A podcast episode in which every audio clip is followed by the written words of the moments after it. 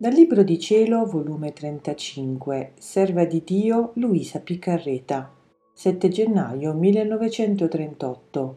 Chi vive nel voler divino forma il rifugio della vita della divina volontà. Il ti amo, refrigerio dell'amor divino, come Dio si sente obbligato verso chi vive in essa.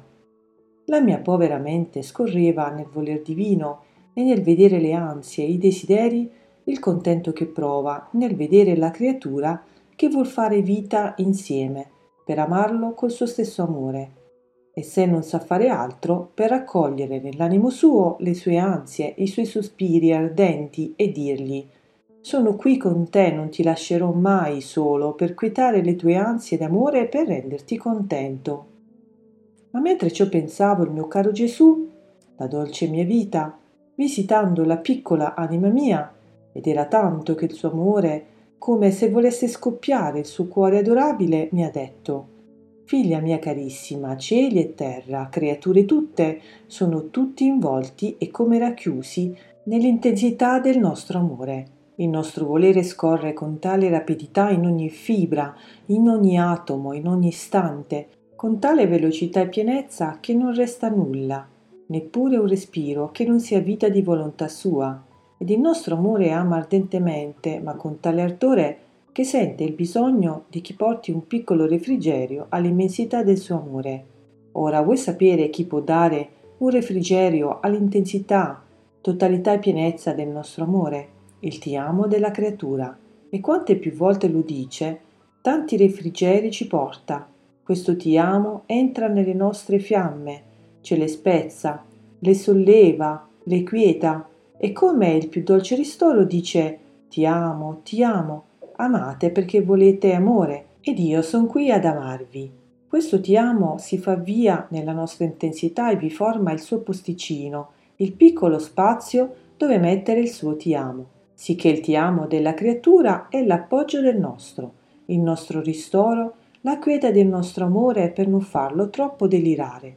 Figlia mia, Amare e non essere amato è come se si volesse impedire il corso al nostro amore, restringerlo in noi stessi e farci sentire tutta la pena e la durezza del nostro amore non riamato. E perciò andiamo trovando chi ci ama. È così dolce, refrigerante per noi il ti amo di essa, che chissà che le daremmo per averlo. Vedi dunque, in chi vive nella nostra volontà troviamo il rifugio della nostra vita e non facciamo altro che scambiarci vita continuamente. Essa ci dà la sua e noi diamo la nostra. In questo scambio di vita troviamo chi riceve la nostra e ci dà la sua. Possiamo metterci nel nostro fare quello che vogliamo. Ci sentiamo Dio qual siamo.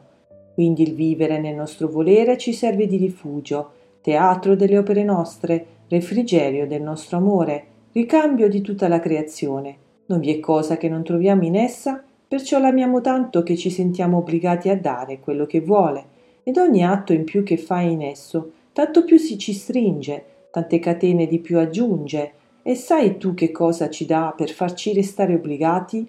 La nostra vita, le nostre opere, il nostro amore, la nostra stessa volontà, e ti pare poco? Quello che ci dà è tanto esuberante che se non fosse che teniamo il nostro potere e potenza che tutto possiamo fare, ci mancherebbe i mezzi per disobbligarci. Ma il nostro amore, che non si fa mai vincere e superare dall'amore della creatura, va trovando nuovi ritrovati, inventando nuovi stratagemmi, fino a ridare tante volte la nostra vita per disobbligarsi con la sua amata creatura.